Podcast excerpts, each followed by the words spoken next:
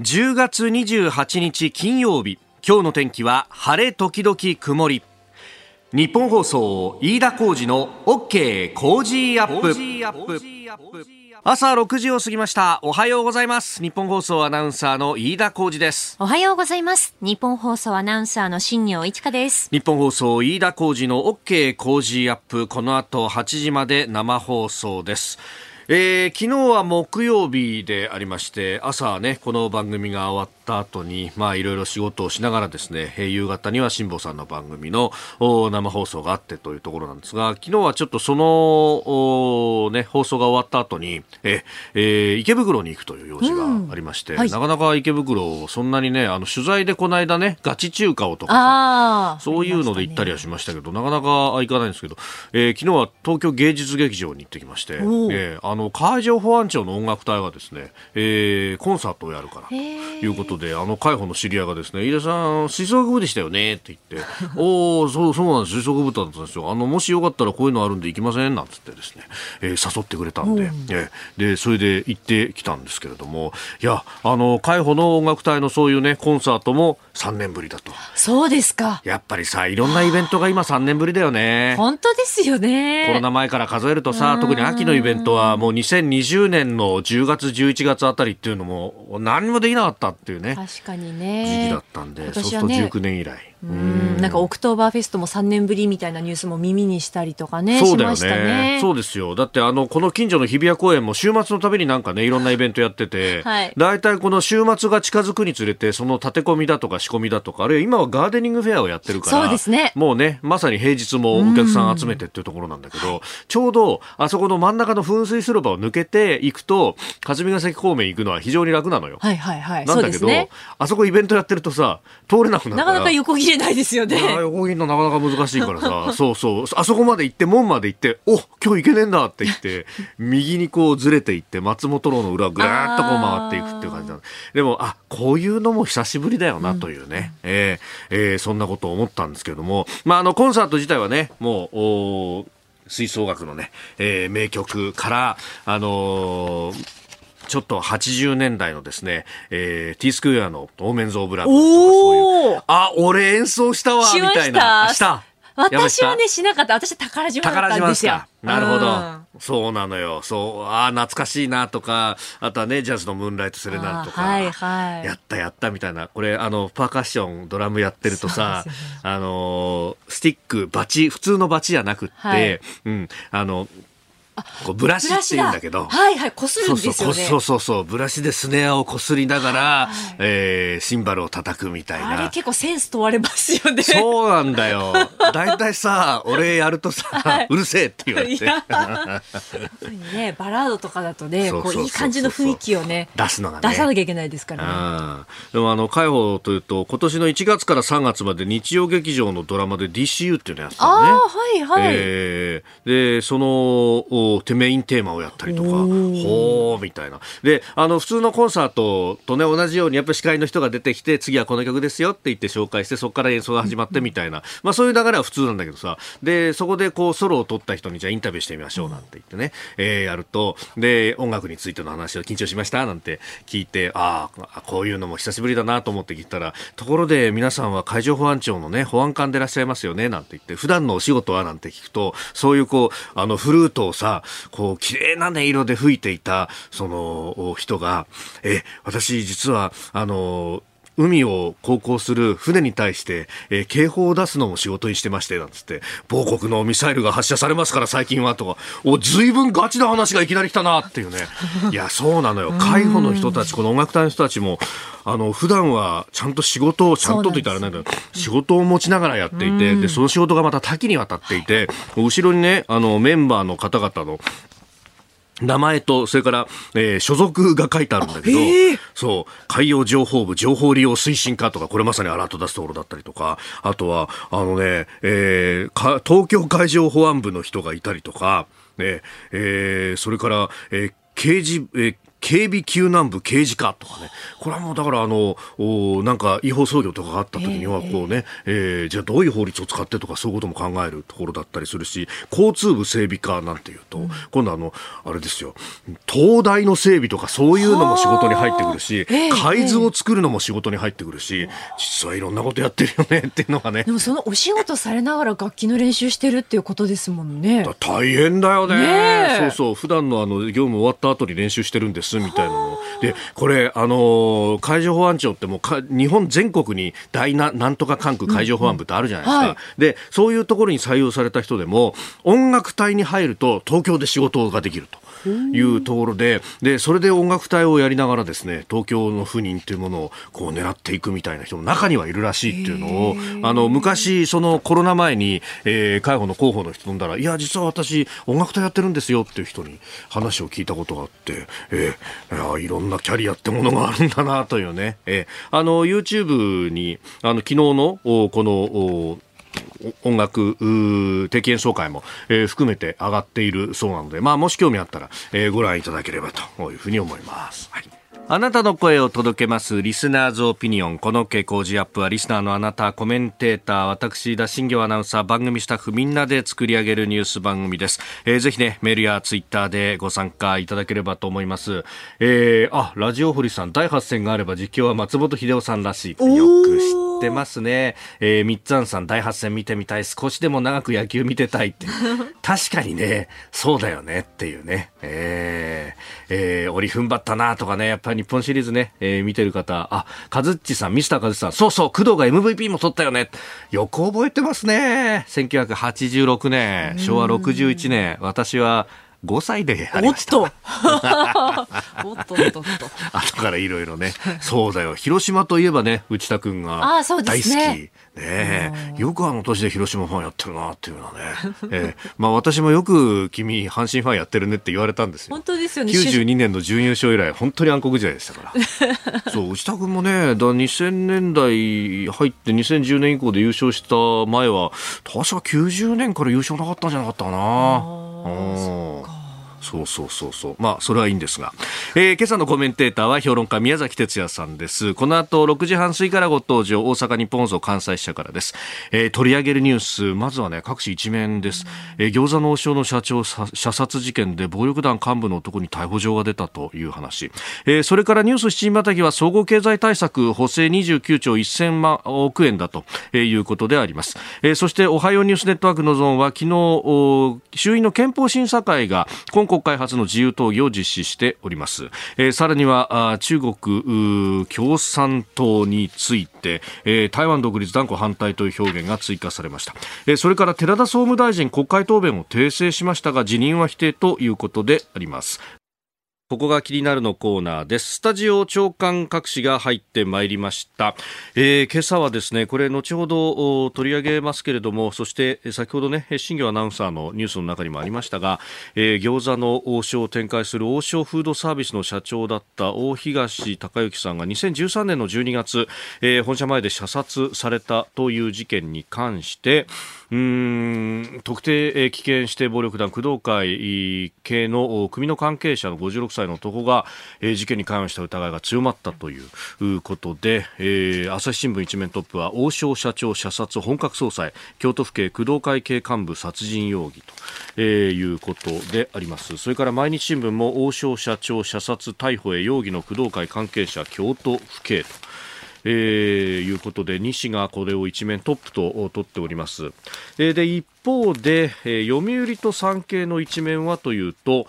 日本をどう守るかというミサイルの配備に関してですがアメリカ、米巡航ミサイル購入打診トマホーク反撃能力を確保政府詰めの交渉読売一面、えー、産経一面トマホーク米から購入へ政府検討反撃能力を早期配備とえー、いうことで、これね、あの、一蓋式地対艦誘導弾というものを、まあ、陸上自衛隊が持ってるんですけれども、この射程を、まあ、1000キロ以上飛ぶように改良したものを、まあ、配備をを今、えー、計画を進めているんですけれども、量産化して実戦配備までは、えー、まだちょっと時間かかる。26年度を目標としているということがあるので、まあ、その間のというところ、えー、どう埋めるかというあたりでこのトマホークというものが出てきているというところのようであります。まあ、これもね、あの、後ほど、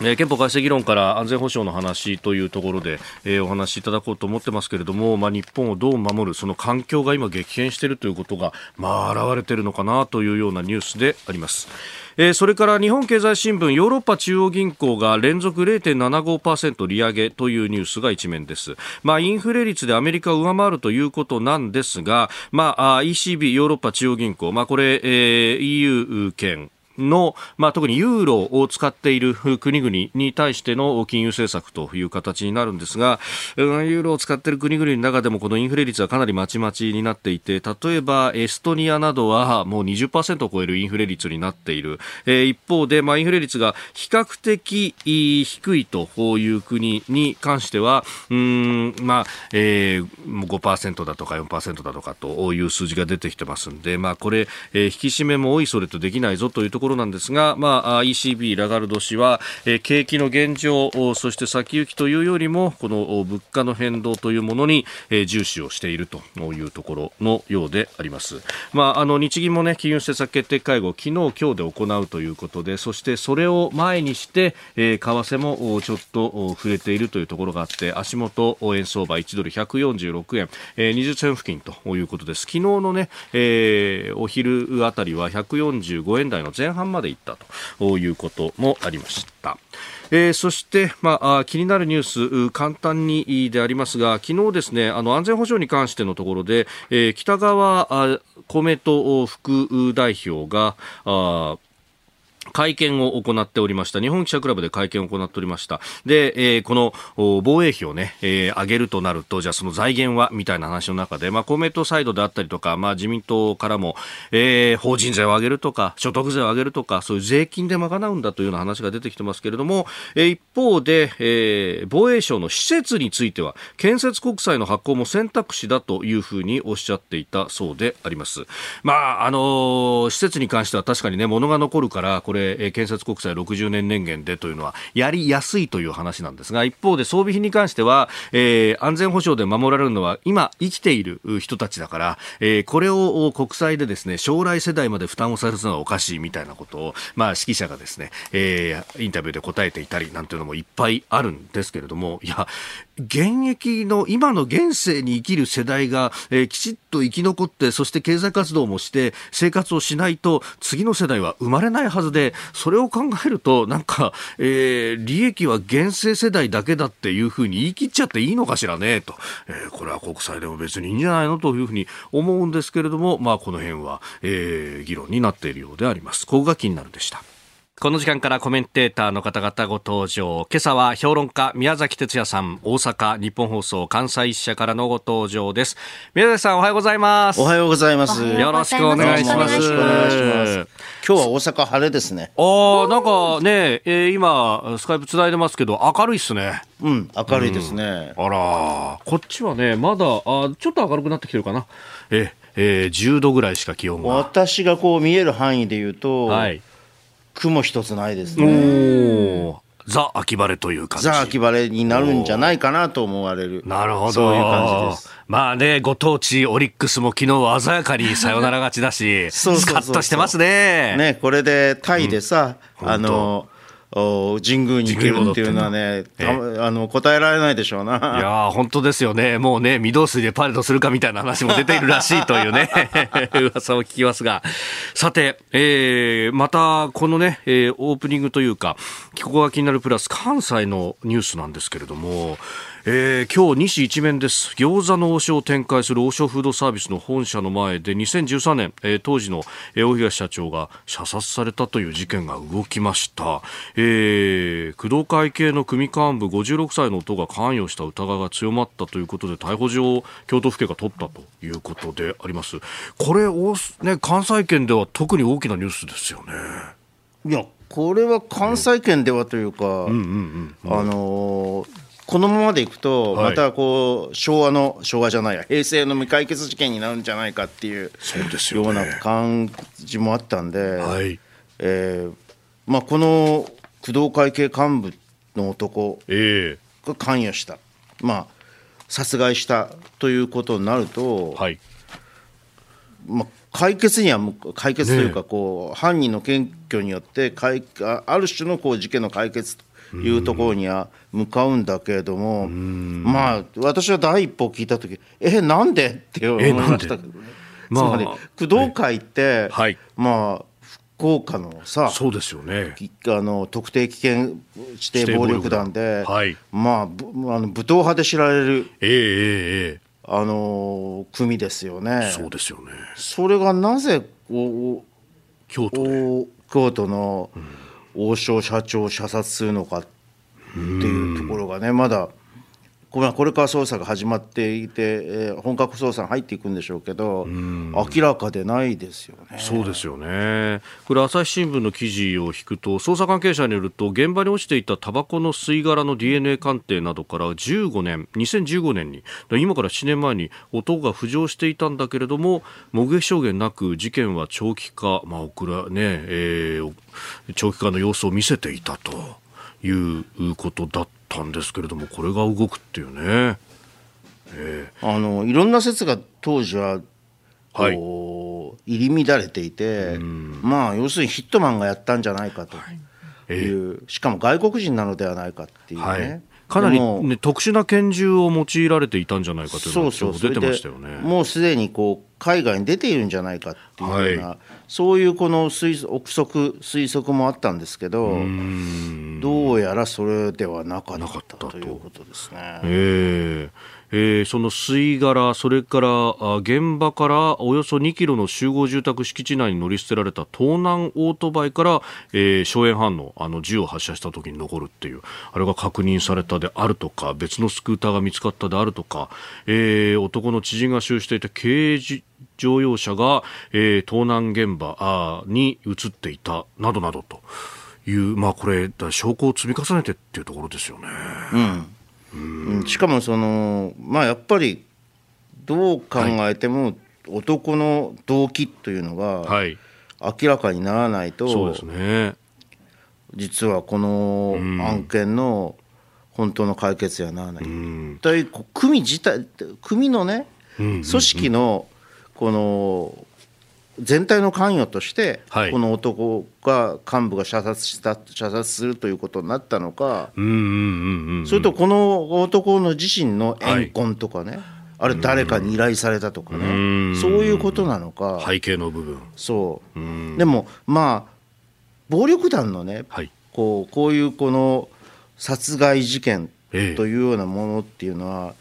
まあ、通常はね最近そうでもなくなってきてる きてるんだけれども、例外的な例あのあ例あれがあったんで、えええああの幹部が実行はしないんだよねえ。もともとは。そうですよね。ええ大阪府警、警察庁、福岡県警、検察当局と協議を重ねてというところだったようであります。はいお聞きの配信プログラムは日本放送飯田浩司の OK コージーアップの再編集版です。ポッドキャスト YouTube でお聞きのあなた通勤や移動中に最新ニュースを押さえておきたい方放送内容を少しでも早く知りたい方スマホやパソコンからラジコのタイムフリー機能でお聞きいただくと放送中であれば追っかけ再生も可能ですし放送後でも好きな時間に番組のコンテンツを自分で選んでお聞きいただけます。毎朝6時の生放送では登場するコメンテーターの最近の活動はもちろんたっぷりとニュース解説をお送りしています。レギュラーコメンテーターに加えて専門家と随時つないで掘り下げてお送りしています。日本放送のエリア内でお聞きの皆さんラジコラジコのタイムフリーでチェックしてください。ツイッターでは最新情報を発信中。ぜひフォローして番組にご参加ください。この時間から7時をまたいでコメンテーターの方々とニュースを掘り下げてまいります。えー今朝は評論家宮崎哲也さんです。引き続きよろしくお願いします。はいどうもよろしくお願いします。えーまず株と為替の値動きをお伝えしておきます27日のニューヨーク株式市場ダウ平均株価は前の日と比べ194ドル17セント高い3万2000飛び33ドル28セントで取引を終えましたハイテク銘柄中心ナスダック総合指数は178.31ポイント下がって1万飛び100 1万飛び792.68でした。一方円相場ですが1ドル146円20銭付近で取引されております。えダウは高決算を発表した一部の銘柄が上昇を牽引して5日あ続伸となったということで一方で、まあ、ハイテク中心のナスダック、まああのねえー、旧フェイスブックの株が、ね、メタか、えー、ガッと下がったというような、ね、うん、話もありましたんでこっちは下げたというところでありました。あとあれですねあの、はい、アメリカの GDP が。あそうですねよ市場の予想よりは少しよくて、少しえー、プラス2.6ですか。はい。これ、まあ、アメリカ、かなり個人消費等々は底堅いというところが言われていて、企業業績も良いなんていう話が出てますけど、まあ、インフレがあるとはいえというところですか。まあ、ただ、個人表紙が良いと、インフレが、収まらないからね、これはまあ、あの私はあの結構なことだとはい、日本のためにも結構なことだと思うんですけど、日本の経済が、えー、と復活するためには、はい、えー、まあ、懸念点としてあれあればね あのあるのはね、ええ。えー、次期日銀総裁の政策。これで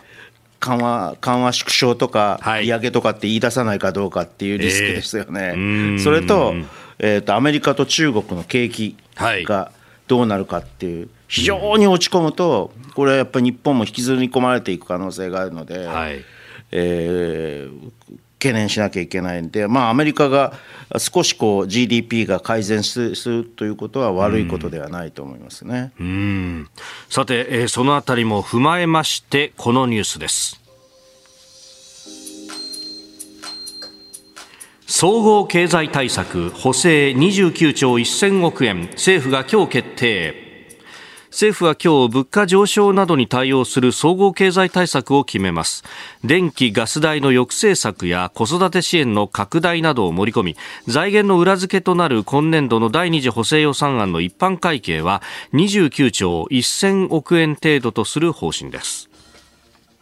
まあ、財政投融資だとか地方の歳出まで含めると39兆円規模になるというところで、うん、まあ、真水いわゆる真水として財政出動する分として29兆1000億という数字が出てきております。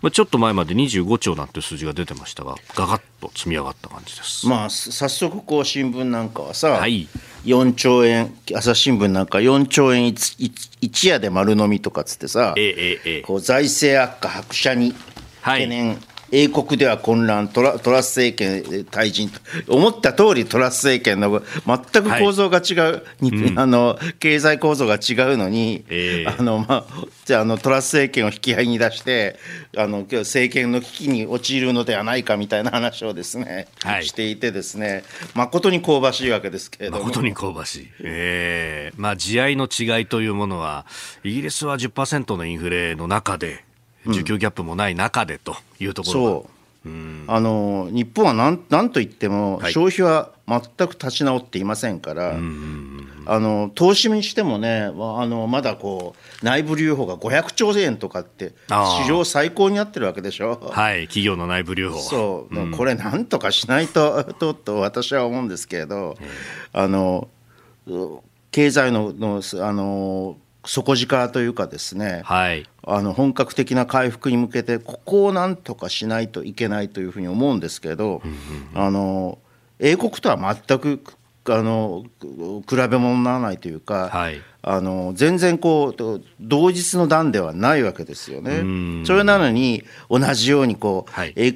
ま、むしろ英国の方があの財政状況はいいと見て日本の方が最悪だみたいなことを書いて、はい。えー、く経済っつうものが分かってない人たちだなと。まあ、大体国の借金って書き方しますけど、まあ、本来は政府債務が GDP の250%を超えてるじゃないかというような、ね、そうイギリスは95%だみたいなね、えー、話だからね、まあと、とにかく円安がとにかく悪いと。はいあのいい面もあるのに全くそこには目を目あの目を向けない、あるいはそのメリットが少なくなったというような言い方曖昧な言い方をして、はい。円安がけしからんあの、日銀の政策は変えるべきだっていうようなことを論調を言う言うかあるいはこう最近はね新手でさ構造円安論というのが出てきて。構造円安論。構造的に円安になっているんであって別にアメリカがこうあの利上げをしているからじゃないと。おー。日本の経済構造が悪いから円安になってるんだと。そうそうそう。それでこうあの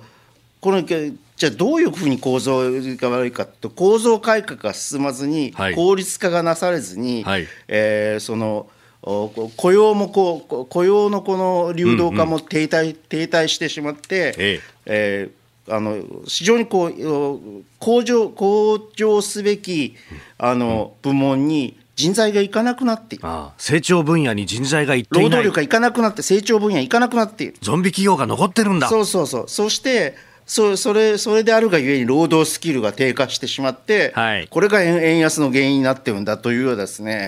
えーまあなんというか、あのむ昔懐かしいさ、ええ。芝木論っていうのがあってさ、芝議論がありましたね。あってさ、とにかくき、企業をしばいて入れていて、はい。い、ればもっとこうあの成長力が上がっていって、うんうん。生産性が向上生産性が向上して、はい。えー国際的なね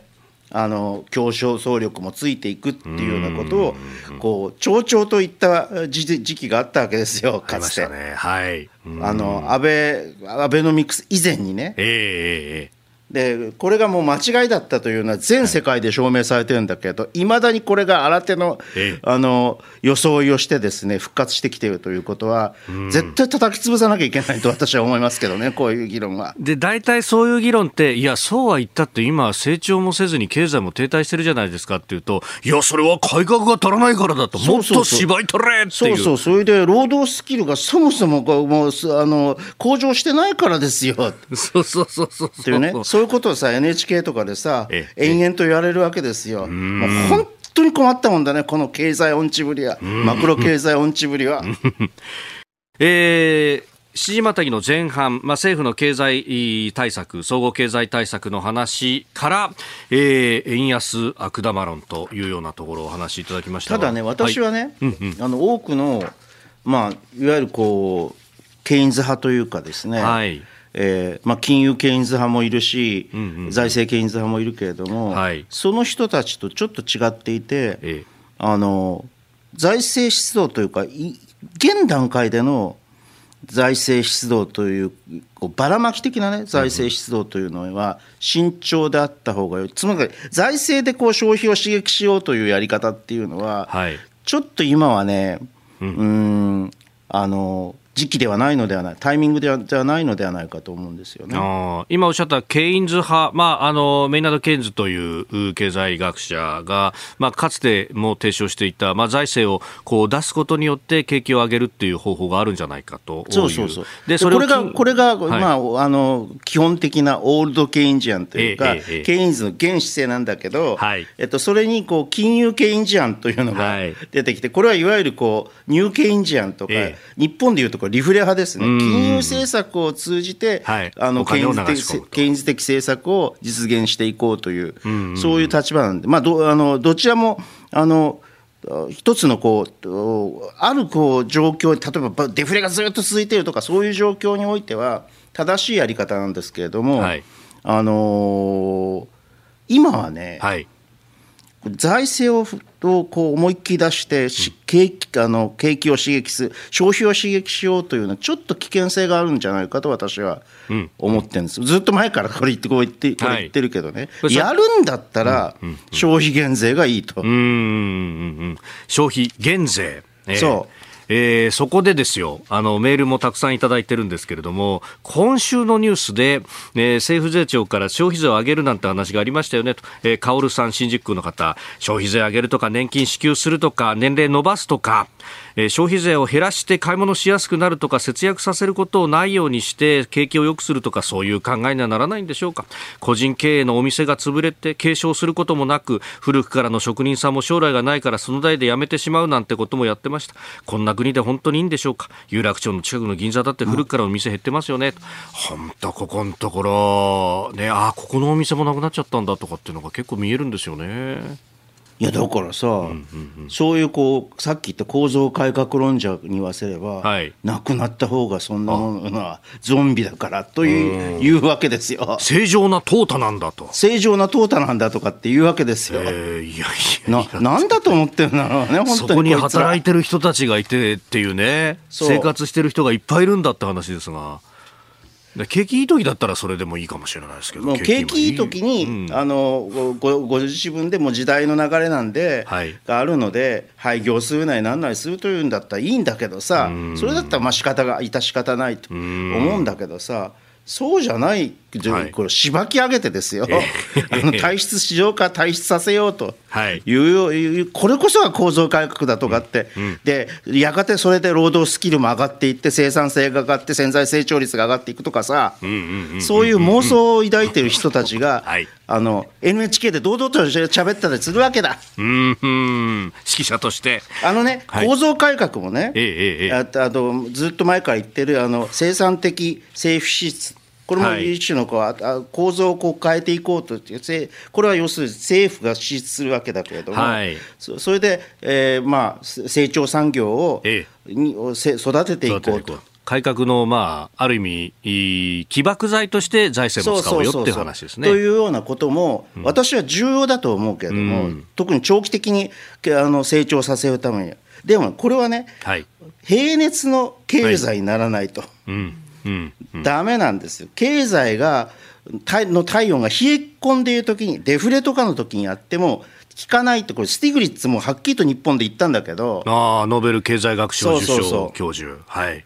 なので、えー、なんかさ、えー、あの今のこの日本の経済が平熱の経済だと思っていらっしゃる方が。うんもう低体温症がずっと続いてあるいはあのあのコストコストプッシュでインフレになってるんで、はい、あの高熱になってるんじゃないかというふうに思ってる人、はい、勘違いしている人もいるのではないかという気がしますけどね、まあ、そうすると、今回の総合経済対策の中で、これ、エネルギーに関して、電気代とかガス代とか、補助を出すんだという話がいやそれは私は賛成です。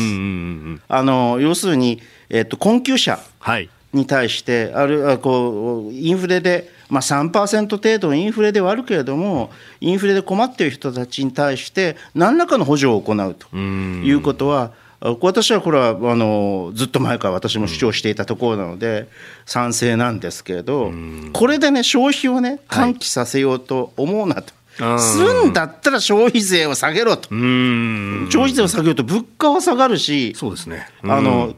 景気は刺激できるし、消費は刺激できるし、大変良いと。おはようニュースネットワーク、取り上げるニュースはこちらです。衆議院憲法審査会が今国会初の自由討議を実施。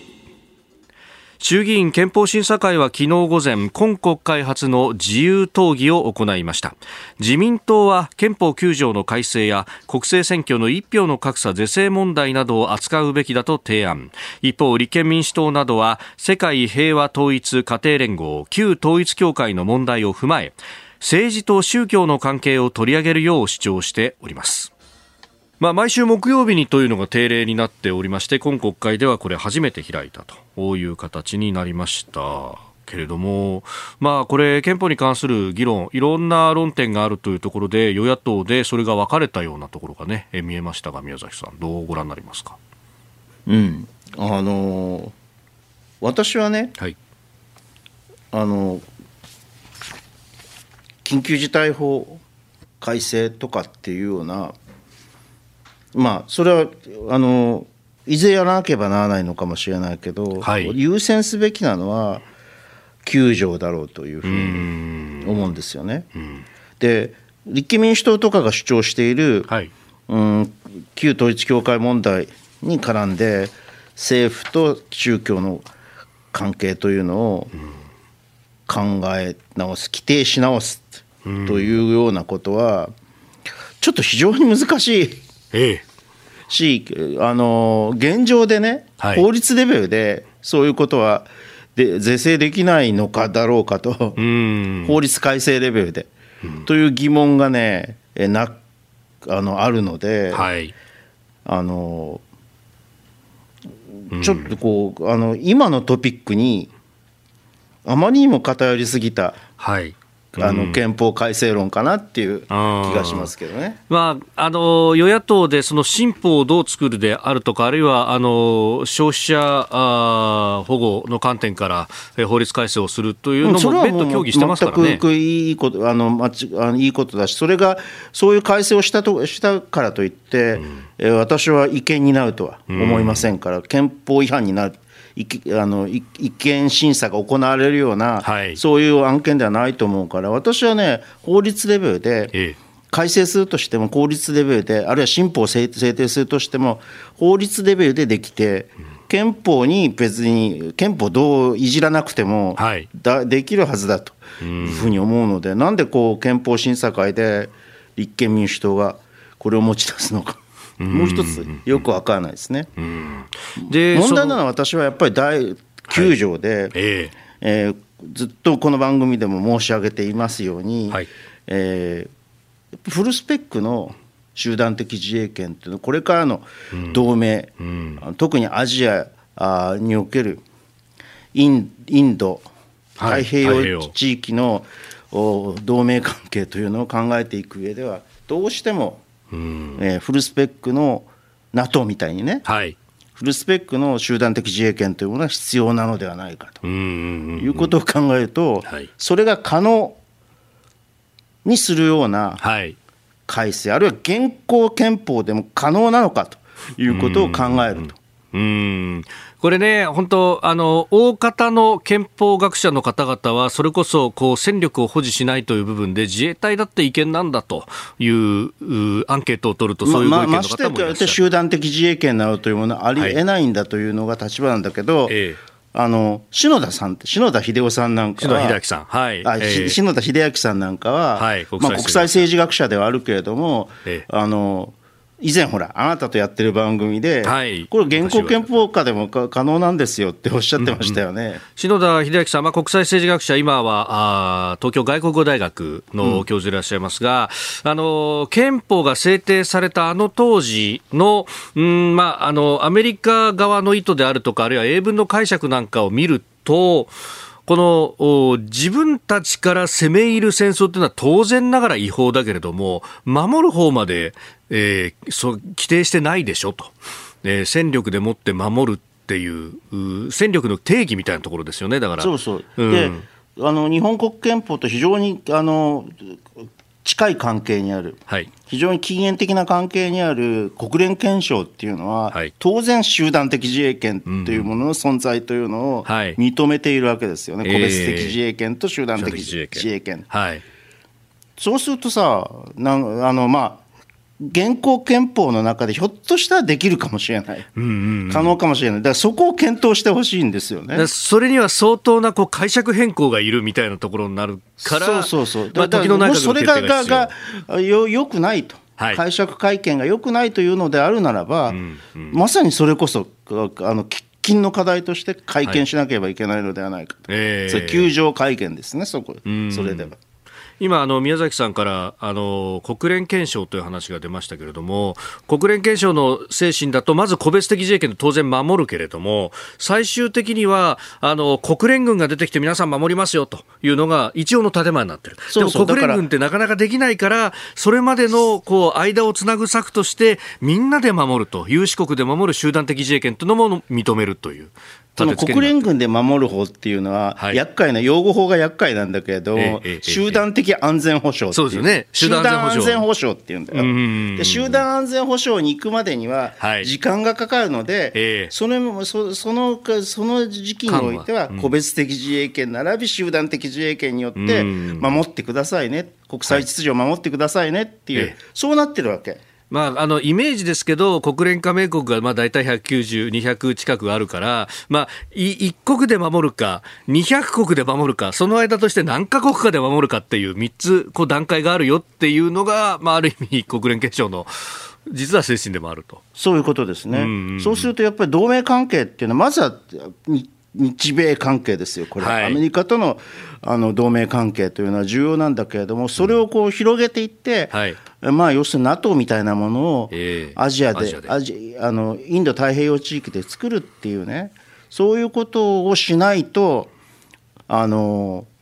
中国に対しても、はい、あるいは北朝鮮に対しても対処できない。到底日本一国では対処できない、うん、ということですな。あの今日の読売並びに産経一面トップアメリカの巡航ミサイルトマホークを買うんじゃないかというような話が出てきています。これねこういうのがこう矢継ぎ早に出てくるっていうのはやっぱりこの中国の体制が今変わったとか情勢の変化っていうのはあるんでしょうか？うん。あの中国は一層、はい、あのある意味では北あと危険性というものを、高くなってきて、まあ、要するに危険性というのはどういう危険性かというとお台湾武力統合に向かうそういうこの可能性が高くなってきているということですね。でそれは単に台湾だけの問題ではなくて、はい、当然こう日本の尖閣とかさらには周辺国に対する覇権的態度というものをどんどん軍事的軍事でもってねしかも軍事を背景として覇権的態度というものをどんどん強めていく可能性があるので、はい、それに対して一定以上の対抗力を持たなければならないと。いうことでしょうね。うでそこでその集団的自衛権というもの、まあ、NATO 的なものがあるとじゃあ日本に手を出そうとすると他の国もやってくるかもしれないぞとアメリカだけじゃなくてと。そうそうそう。そういうこと。だからそインドも、はい、オーストラリアも。お本当に望ましいのは韓国も。あ韓国国際観艦式にいい艦艇を出すぞっていうのを最終的にね、え言ってきました。しかもそれも安全保障上の理由、日本ともやっぱりちゃんとやんなきゃだめだっていうようなことこの変化はね、はい、大変歓迎すべきことだと思いますけどね。うん。まあね、もちろん解決しなきゃならない課題は課題としてある。あります。うん。えー、だからほら徴用工問題とかさ、はいえー、なんなんだかなっていうようなうん、なな解決案が韓国の方から出ているらしいけどこれじゃだめだよねっていう。うん財団を作ってという話ですが、そこに日本企業からお金をっていうような話になってくると、点々点というところですね。そうそうそう。財団の名称とかもあるしね。うん。まあ、ただ、安全保障ということを考えると、やっぱりこの民主主義国家で、まあ、価値観ともにする国々で、あの安全保障まで含めて集団的自衛権も含めてまあ、しかもあの韓国軍はあの、はい、まあ、かなり強いですからね。うん。特に陸戦は相当に強いというねそう。話がありますね。そう。あのベトナム戦争でも戦った事例がありますからね、はい、そういう意味では、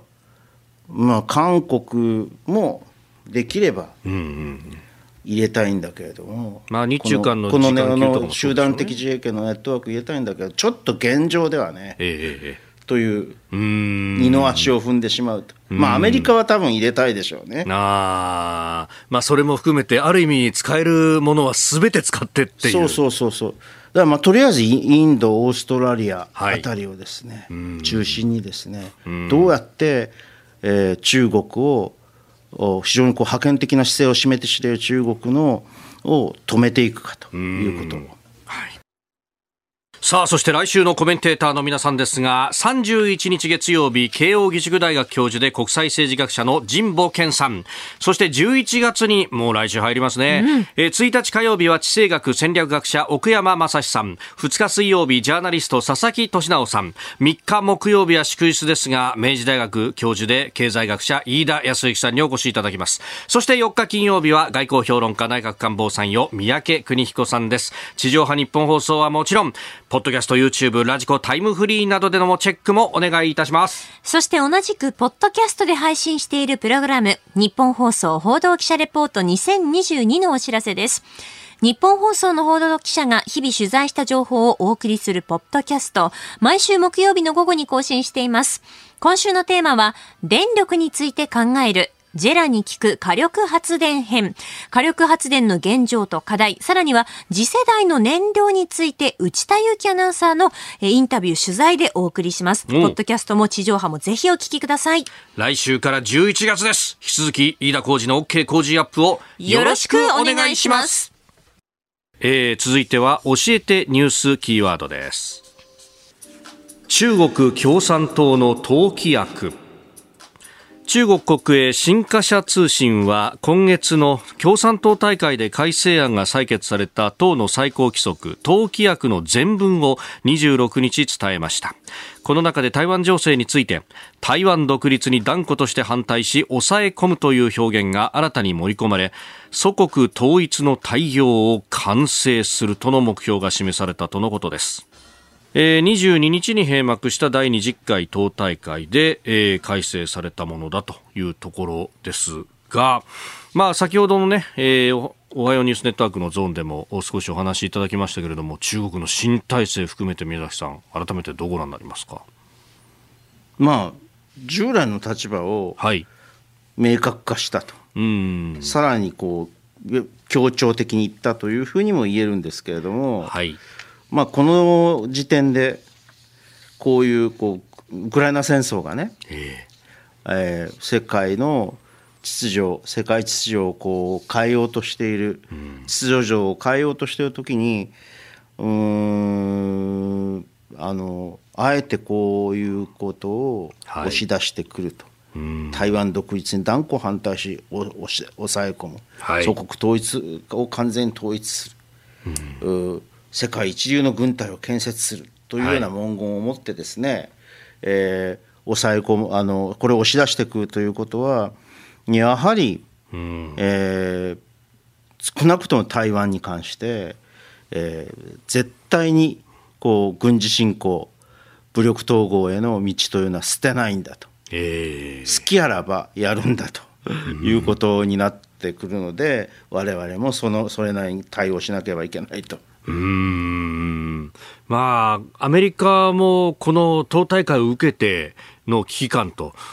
中国が相当このタイムスケジュールを前倒ししたんじゃないかと思うそれこそ海軍の作戦部長などが。そうそう軍はあのやっぱり緊張が高まってますね。ね22年23年にもなんていう話が出てきてますよね宮崎さんね、うん、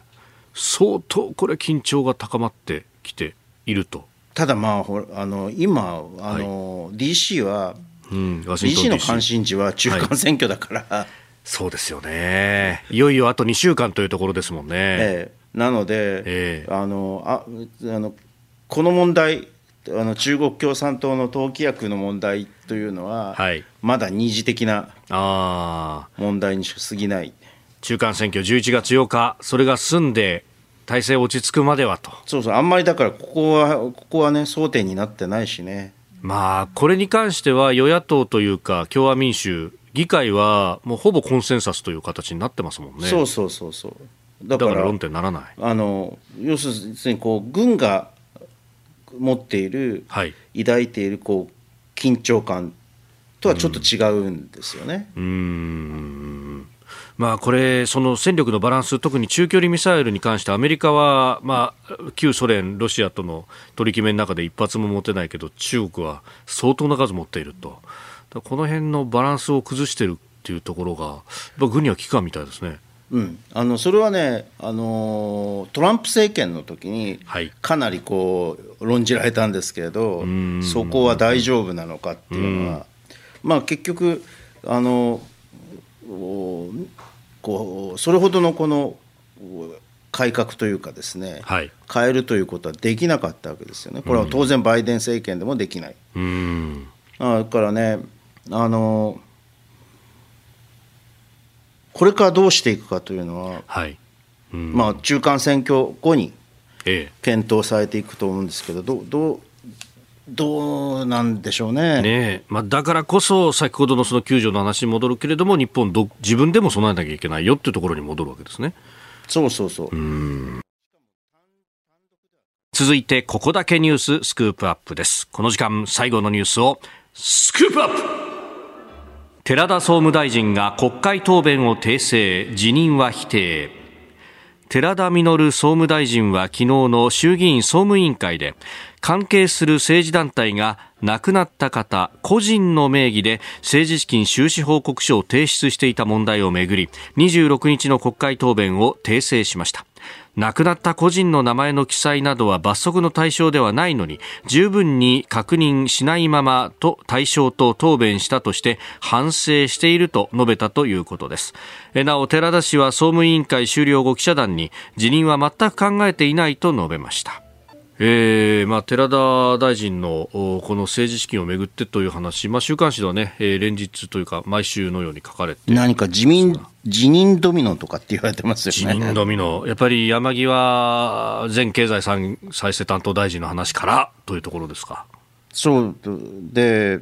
なんか大串とかさ、あはい、大臣とかさ、えー、中川政務官とかさ、まあ、いろいろさ、総務政務官、はい、あの総務政務官とかさ、なんかいろいろ出てきてるから、まあ、辞任、辞任ドミノが起こるんじゃないかと、うん、えこれはね、私はね、こういうふうなことを、はい、あのー、こういう憶測をですね、ええ、許してしまったのは、うん、私は岸田政権の謎の,、謎の。山際氏、事実上の更迭だと思います。これは突然出てきたという感じだったようですね。だからね、こういうことをやるんだったら、はい、メリハリのいや、私は別に山際氏が、ええ。えー、辞任すること、うん、事実上の更迭されることについて、何の色もないんですけれど、はい、しかるべきだと思うんですけど、うん、タイミングがあるんだ、やっぱり。だから、まあ、一番望ましいのは、あの予算委員会が始まる前に、はいえー、あの事実上の更迭をすべきだったと思いますけどね。であるいはこのこの国会である程度のこの、例えば、えー、被害者救済法関連法が通ったり、うん。はい、あの解散請求が出されたりしたじゃ段階で、えーまあ、この国会間に合うかどうか分からないけれども、えー、あのこのその段階でえー、襟を正すために更迭するということはありえたと思う。だからね、なんかよく分からないタイミングでやるからこういうことになってしまうんです。もう野党人間にの意のままになるのではないかと。事実上国会はそうなってますからね。いやあの圧倒的なな多数派与党なのにもかかわらず、はい、もう本当に野党に翻弄されてる感じ。うんだって大臣のさ、はい、山際大臣の辞任について、首相がさ、こう弁明するって。それを本会議で、ね、議で全弁明するって、そんなこと前代未聞ですよ。いやもうこれね、立憲民主党の安住国対委員長が、これは憲政史上初めてなんじゃないかと。おおっしゃっていた、まあ、かなりね、えー、得意満面な顔で、まあ、それはね、野党としてはここまで攻められてっていうのは、なかなかないです、ね、一体国対何やってるんだっていう、うん、あの自民党の。はい。まあ、そこで言うと、本当、あの、後任が後藤茂之氏ですけれども、その大臣に、まあ、任命認証式があった、その日に、国会の方の役割も、委員会の理事を移植しちゃって、おい、これ、これどうすんだよみたいな話になっていたと。意思疎通が結構け、ねえー、うまくいっていないという官邸と国会、そんな話も聞きます、ね、いやだからねあの国会と官邸の意思疎通というのもうまくいっていないし、はいうん、官邸内の内部の意思疎通というか、岸田首相が一体何を考えているのかっていうことをこうあのえー、まあ忖度していろいろやんなきゃいけないんだけれどもそこがね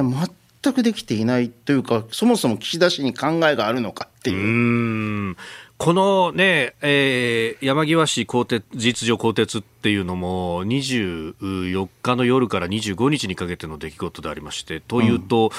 うん、あれですよね、ちょうどと言ったら語弊がありますが、安倍元総理への追悼演説っていうものが、まさに行われたその日に、なんか二大見出しみたいな感じにね、夕方のニュースなどはなってましたね。うんタイミングであの追悼演説も相当、はい、野田氏に落着するまでに相当な時間がかかったんですからね。そうですよね。そもそもは8月の臨時国会で追悼演説を行うんじゃないかということも言われてましたけれども、これができなかった。そもそもはね、最初、甘利さんの名前が取り沙汰されておりました。で、最近まで甘利さんの名前がずっと残ってたんだよ。そうですね。うんうんうんうん。これね、あの、野田義彦さんね、えー、ツイート演説を行った元総理ですが、ご自身のブログの中で10月7日に、うん、私に正式な依頼がありましたというふうに記してます。まあ、だからそこまで、はい、えー、とずっと揉めていたと。えー、いうことですね。10月7日ってことは9月末にあった例の国葬儀の段階では野田さんには何もなかったってことですね。まああの内々に可能性として打診があったということはありえるかもしれないけどあの私はねあのずっとあの、はい、これは反対する党党が、ええ、政治姿勢が反対の党がの党首なり、うん、党首だった人なり、うん、幹部なりがやるやるのがあの良いというふうに思っているのでこれは要するに日本のはい、あの非常にこう美しい習いであるというふうに考えているので、うん、あのこの結果にはとても満足なんですけれども、ええ、あのどうしてそこがはっきりとね、うん、あのもっと早くにこういうことが決決着しないのかなと。うん。あの決められない政治って昔こう非難語としてさありましたよ、ね、あったけどさ、はい、本当に決められない。でも決めたら失敗するから結構怖くて決められないっていう。そっちの方も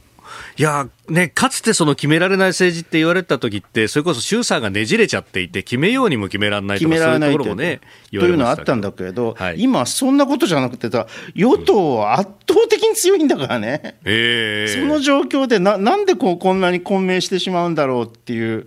確かにそうですよね。混迷する理由がと。だからね、うん、ここで例えばなんか安全保障上のね、はい、一大問題が発生したときに大丈夫かなという気がしますけど。というわけでですね、はい、政局絡みにさまなっていってるわけですね。いや本当そんな感じですよね。まあ、これね、えっとね、うん、私はね、はい、まああの例えて申し訳ないかもしれないけれども、えーえー、鳩山政権に近い。いい人なるほど。だんだん近くなってきて。そういう瞑想ぶりに確かに。そういう瞑想ぶりになってきて、うん、あのほら沖縄の基地の問題があったでしょ、はい、最低でも県外というね。最低でも県外。飛行場の移設でこれがこの政権においてはね、うんうん、あのー、解散請求出せるかっていうことだと思います。うん。まあすでにねこうどんと出した部分ですよねそこは決断、まあ、これはね体制はね、はい、解散請求までは行くだろうと、裁判所がそれを認めるかどうか分からないけど、はい。え請求までは行くだろうというふうに見てるんだけどちょっとね、えこのあの政権が弱体化しているっていうのいう状況の中ではねなんかこうとあの不測の事態ということもありえるありえると思いますけどね。あまあそうなってくると立憲民主泉さんどういうこうねメッセージを出していくのかっていうのは大事になってきますね。いやというよりも岸田政権なんとかしてほしい。まずはそこ。まずはそこ。あなたと一緒に作る朝のニュース番組飯田浩司の OK コージーアップ。日本放送の放送エリア外でお聞きのあなたそして海外でお聞きのあなた。今朝もポッドキャスト YouTube でご愛聴いただきましてありがとうございました。飯田浩司の OK コージーアップ。東京有楽町日本放送で月曜日から金曜日朝6時から8時まで生放送でお送りしています。番組ホームページでは登場いただくコメンテーターのラインナップや放送内容の原稿化された記事など情報盛りだくさんです。また公式ツイッターでは平日は毎日最新情報を配信中。ぜひチェックしてみてください。そしてもう一つ飯田浩二アナウンサーが「夕刊富士」で毎週火曜日に連載中。飯田浩二の「そこまで言うか」こちらもぜひご覧になってください。忙しい朝そして移動中。ニュースを少し深く知りたい時。ぜひ AM、FM、ラジコはもちろん日本放送のポッドキャスト YouTube でお楽しみください。